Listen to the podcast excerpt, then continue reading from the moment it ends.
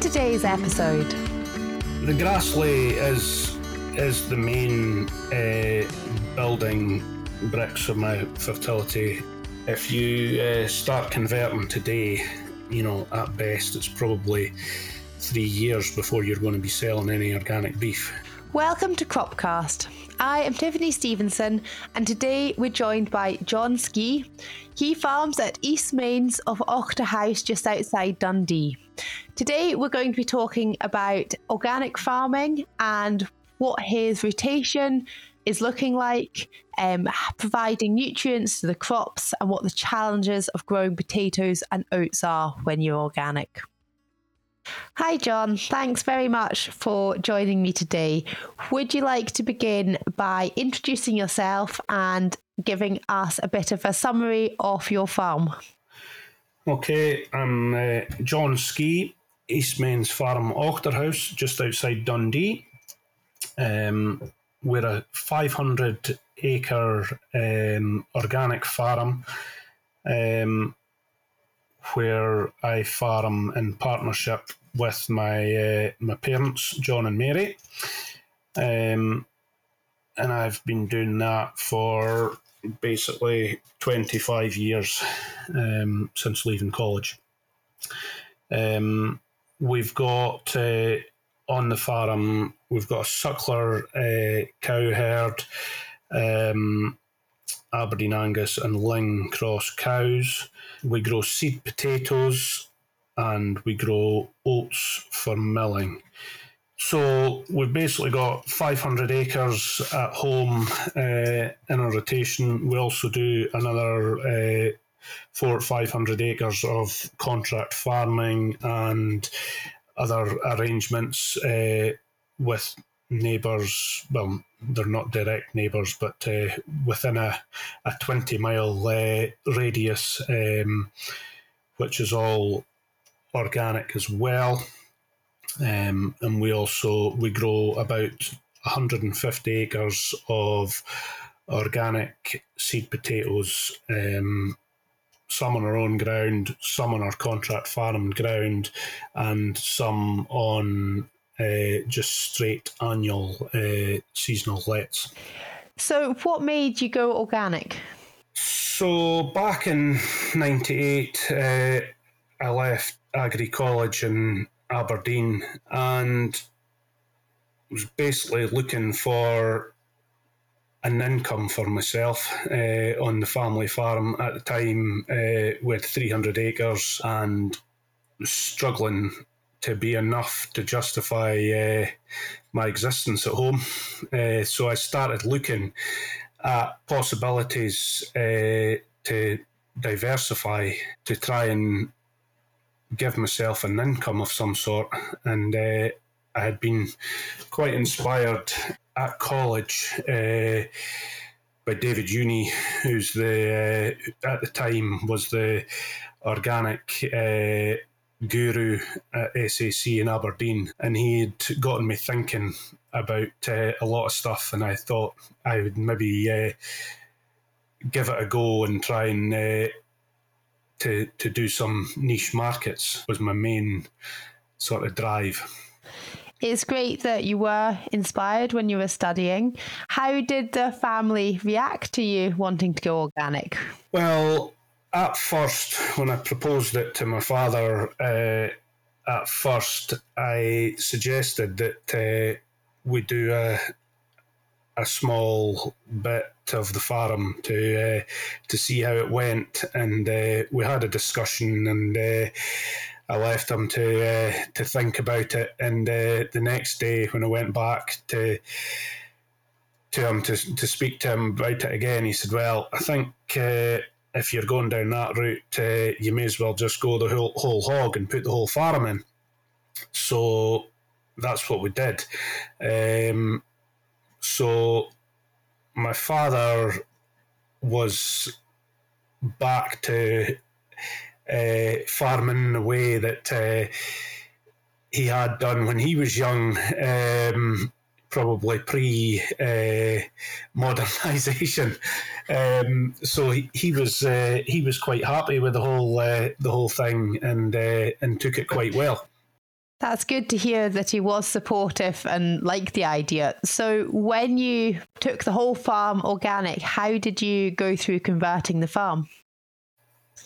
Well, at the time, um, we had um, we were we were growing malt and barley, which wasn't uh, a great uh, success in the in the late nineties. Um, so we kind we cut that out of the rotation and increased our grass, and really for the first ten years we really emphasised on uh, on livestock and potatoes, um, and it's really been in the last ten years that I've moved back into to growing cereals again.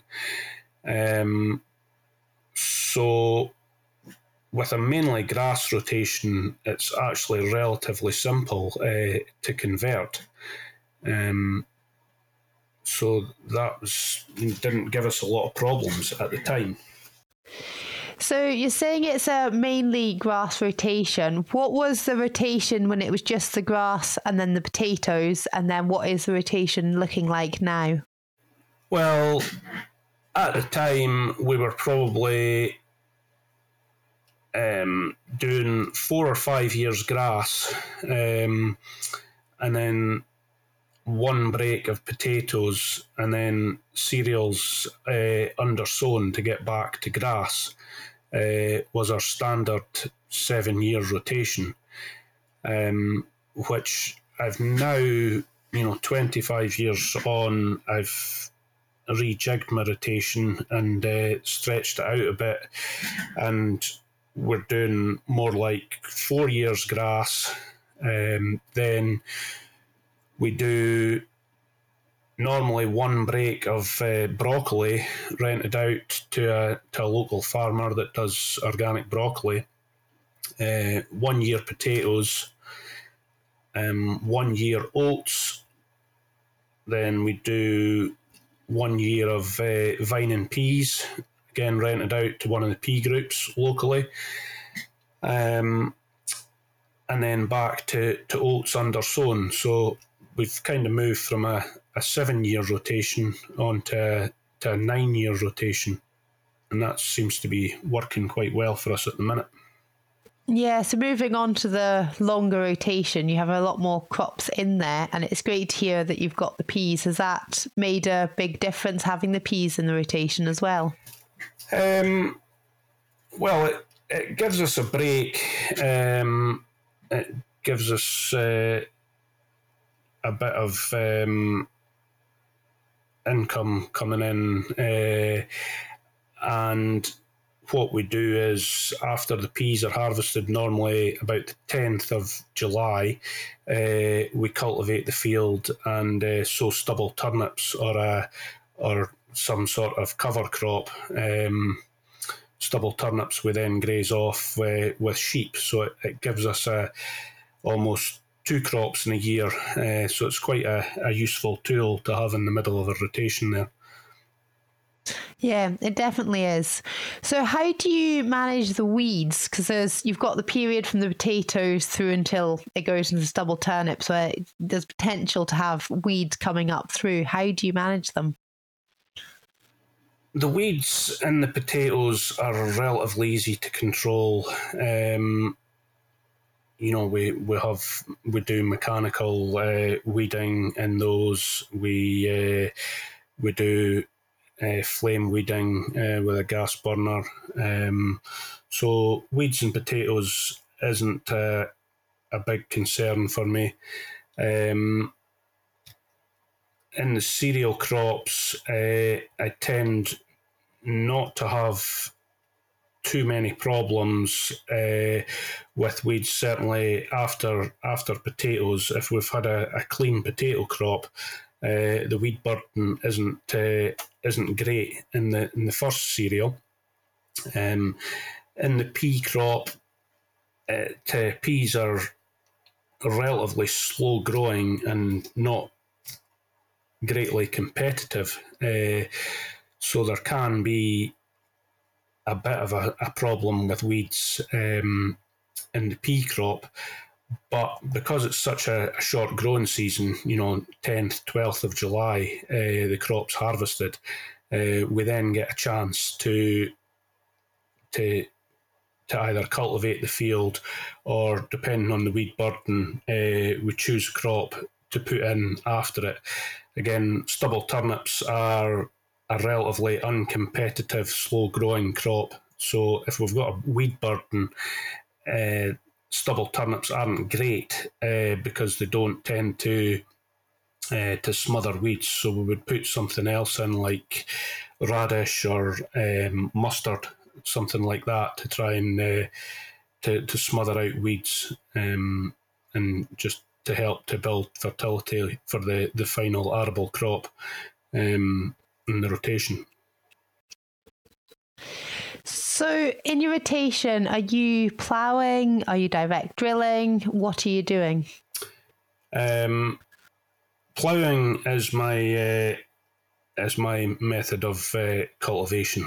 Um, I know that everyone else, or you know, the the buzz thing just now is you know shallow ploughing or no ploughing, but in my organic system, I'm a great believer in the plough for uh, for burying weeds and, and burying problems.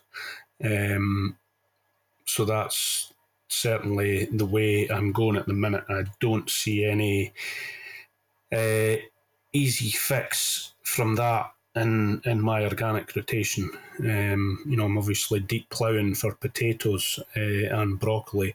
So to do any other type of uh, of cultivation is is a bit of a struggle for us.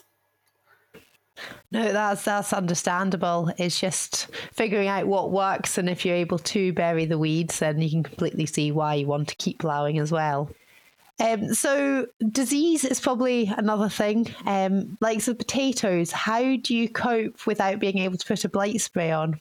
Well, it's probably the biggest headache that I've got in life. Um, oh dear. We we have got some very good uh, blight resistant varieties.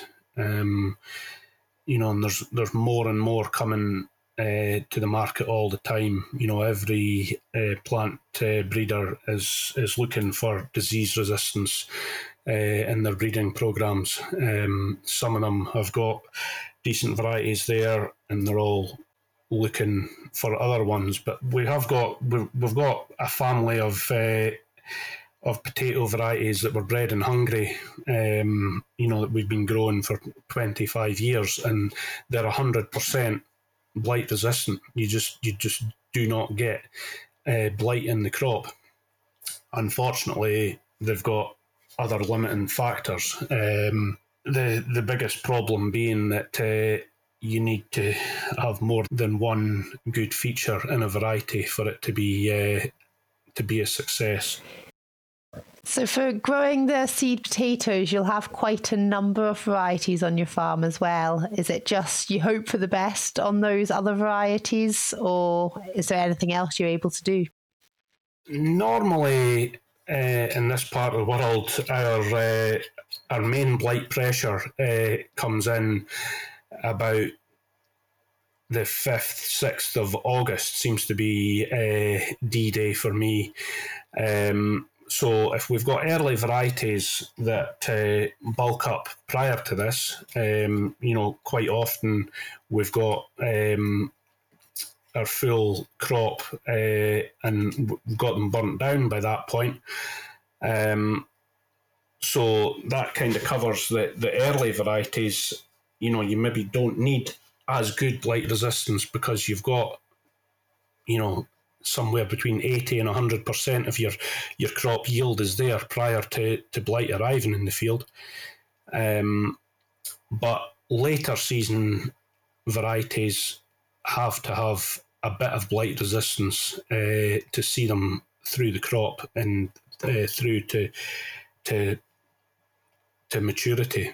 So, what are the other challenges of growing potatoes organically? A fair bit of my uh, crops are grown on rented ground. Um, so, the, one of the biggest challenges is uh, building fertility.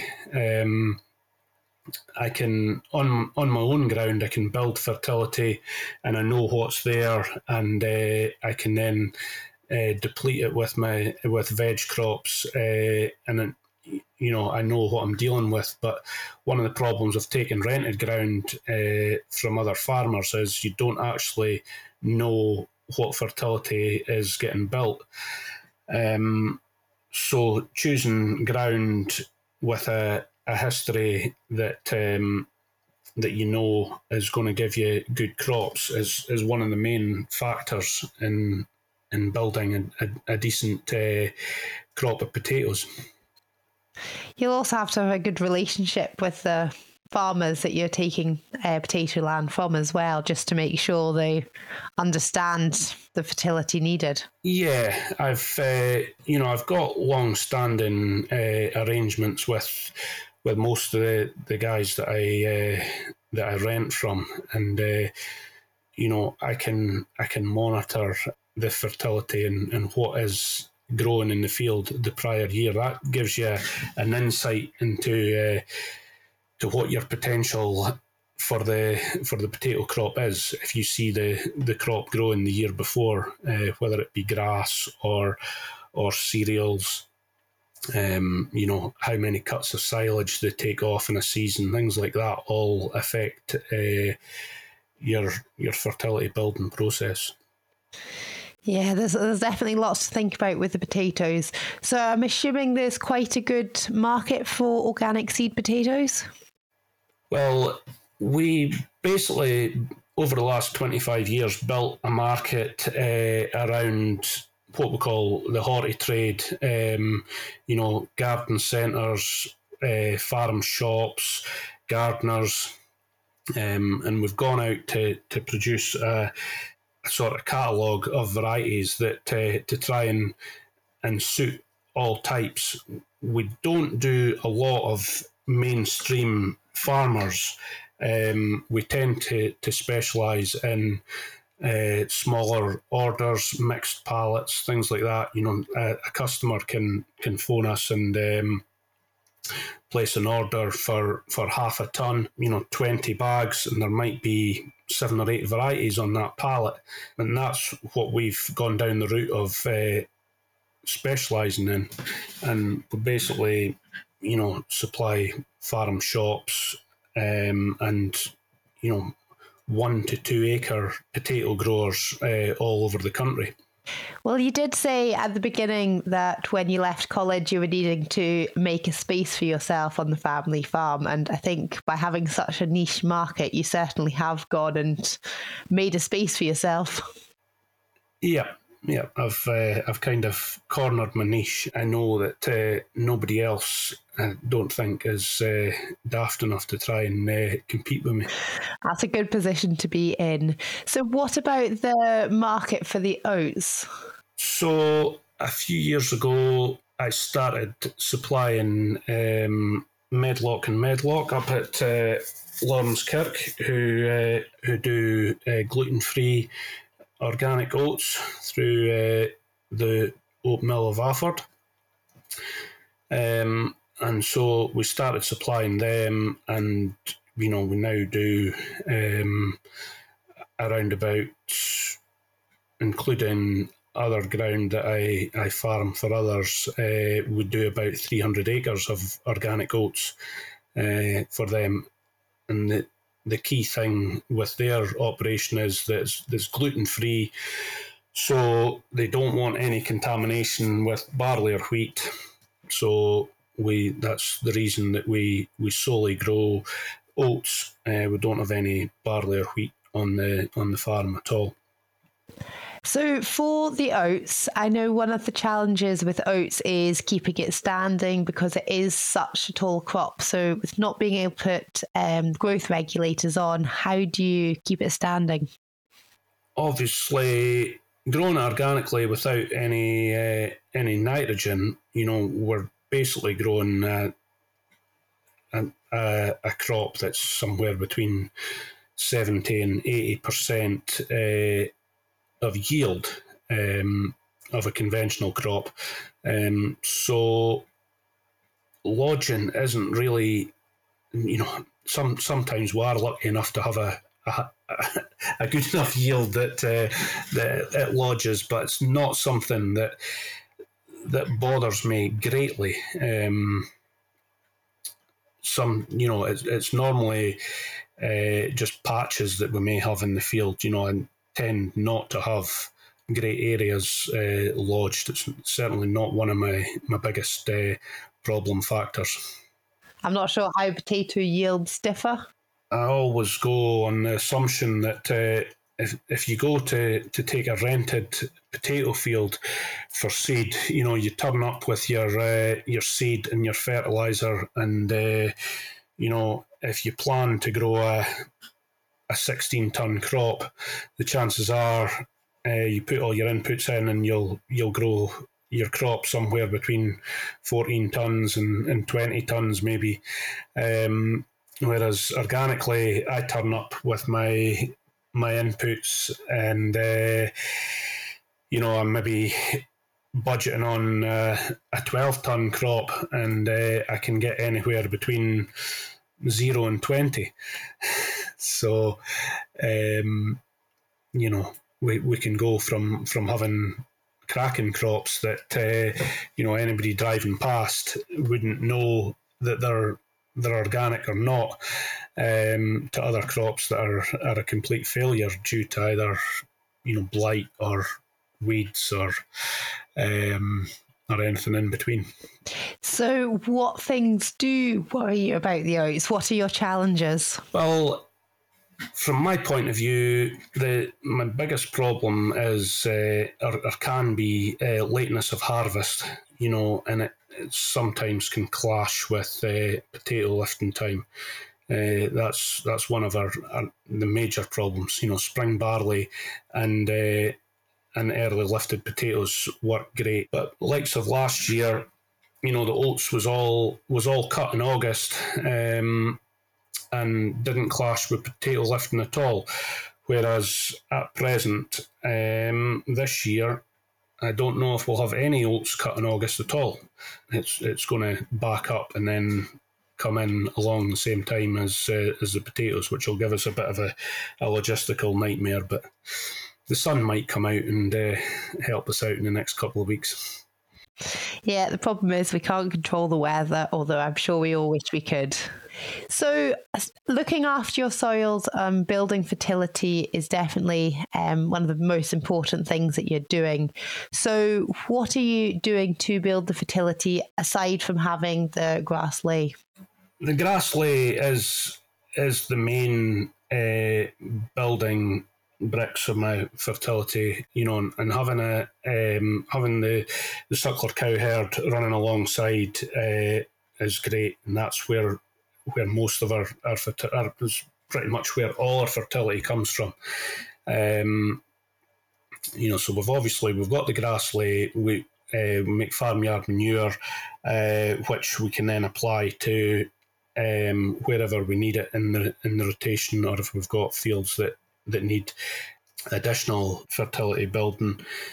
I've also got uh, a good source of. Um, there's a guy locally does organic laying hens, which I get the the hen manure uh, from. Uh, that which I can then add into my rotation uh, where I need it.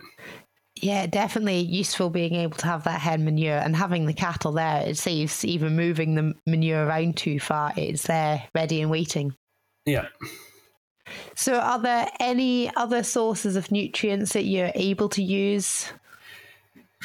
So we we use on all our uh, potato ground. Uh, we buy an organically approved uh, fertilizer. Um, which we place uh, down the spout with uh, with our potato crop. Um, it's roughly a, a triple seven makeup, um, and it's also got other trace elements and things like that uh, in it as well, which uh, we seem to have had quite good results. We've been using that for about ten years, and uh, it certainly helps my uh, my potato crop. Good. And we mentioned before about um, putting, say, stubble turnips in after your peas, um, which is um, great because you've got the sheep back onto the field.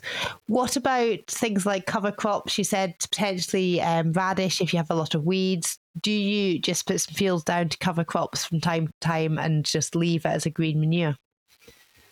Yeah, depending on the on the history of the field and what we're actually trying to achieve, um, you know, my first choice would be uh, to put stubble turnips in uh, in you know summer sown uh, situation because then at least I can utilise it with uh, with livestock uh, in the winter time. Um, but for whatever reason, if the field has a has a weed issue or you know isn't fenced for for sheep or whatever um, you know we just have to try and choose something else to uh, to try and complement uh, what what we think is is the best option. Um, the other thing that we do is try to, to sow green manure uh, in potato fields if there's potential for for runoff or you know uh, anything like that. But I've not had a great lot of success um, sowing cover crops in, in later in September. Uh, we just don't seem to have enough uh, to get a start prior to winter. Yes, that's definitely a problem that people have been seeing with it. And I'm assuming with the oats that the straw is baled and then used for the cattle. Yeah, in most situations, um, I'm I'm baling straw, but again, depends on the situation. Uh, sometimes our our fields that have been uh, undersown, I want to, you know, if there's if there's a good stand of grass underneath, uh, you know, I don't want to be cutting too too uh, close with the combine. I would uh, sometimes just take the heads of oats off and uh, chop straw onto the top so as not to have the hassle of going back in with balers and trailers and things to, to cart off the straw. It, it just all depends on, on how how desperate I am for uh, for fodder. Most of my most of my oat straw is is kept for uh, for feeding uh, to dry cows and things like that. Whereas most of my bedding straw is uh, bought in uh, barley straw uh, from neighbours. Very good. So, looking forward to the future, are there any changes that you're looking to make to your system? Um, changes to the system. There's not anything great that I'm wanting to change at the minute. Um, things are are working uh, relatively well for me, but uh, the the system that we're we're running is dependent on um, you know the veg crops that are that are grown and also the potato market. So if if everything market wise stays as it is, I don't really see that I'm needing to change anything greatly. But uh, if overnight my uh, my pea guy decides that he doesn't want organic anymore, or likewise the, the broccoli guy, um, you know, I would have to to change things to to suit that. But I would probably just revert back to to my more uh, traditional rotation that I had before. Fair enough. If it's working for you, why change it if it's not broken? Yeah, yeah. So, what advice would you give to somebody who was looking to going into being organic? Well, at present, markets are probably the potentially the, the stickiest thing. Organic uh, organic beef at the minute, it's it's pretty much on fire. Uh, finished uh, organic beef is running at roughly a pound a kilo premium on conventional. But in the last 25 years, I've seen the peaks and troughs of that. And normally, people see the, the highs, and but by the time they, they jump in and the, the lag time on conversion and things, the premiums sometimes disappear before you actually get anything uh, there for the market.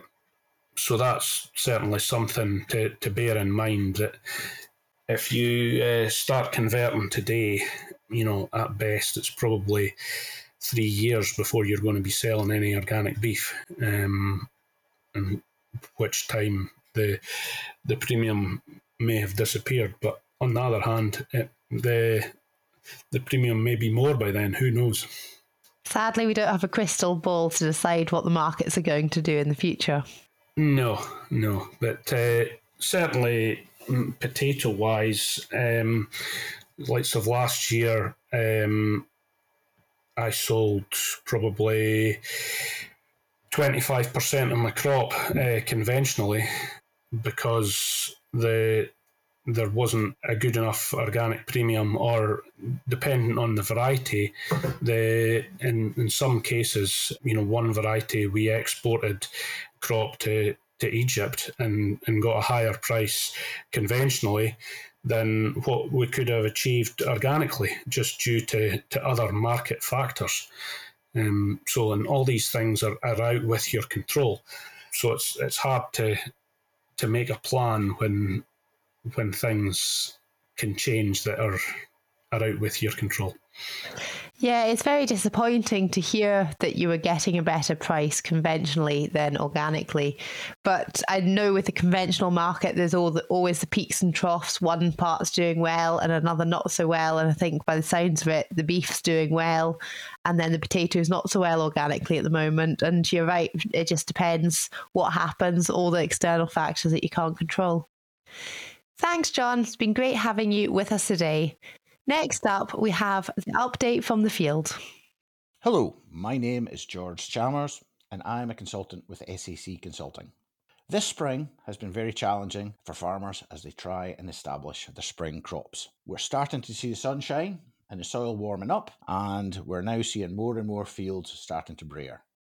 The crops should start racing through the growth stages, hopefully, but unfortunately, that also means that the weeds will do the same. It now means that we need to start thinking about our weed control strategy. You need to really know what your problem weeds are. Is it grass weeds, broad-leaved weeds, or is it even wild oats? Remember, some weeds are more competitive than others. You have more upright weeds, such as wild oats or cleavers, that can cause real harvesting issues and also potentially crop quality problems. And eh, you've got other weeds at the other end of the spectrum that are quite prostrate in their nature, such as annual meadowgrass, that can look pretty bad in the field, however, don't cause so much of a problem, certainly not in terms of crop yield. Ask yourself if you have a potential weed resistance problem. We're seeing more and more issues with, for instance, chickweed, not in herbicides struggling to control it. Maybe you need to start thinking about using a different chemical with a different mode of action. What are key considerations at this time of the year when it comes to weed control? Firstly, know your weeds. Match the herbicides and their rates to the weed spectrum on your farm. Secondly, do you have resistance issues on farm? If so, think about using herbicides with different modes of action. And finally, going early with spring weed control gives you the best chance of effective control and also reduces competition to the crop.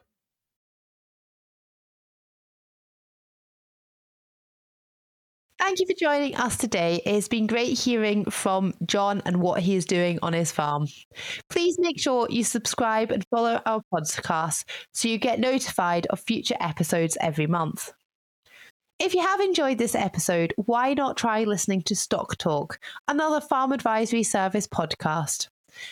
Their October episode is also on organics, so they're looking at organics in the livestock sector. Thanks for listening. We'll see you again next time. The Farm Advisory Service Podcast. Audio advice on livestock, crops and soils, environment, rural business, and more. Brought to you in association with the Scottish Government.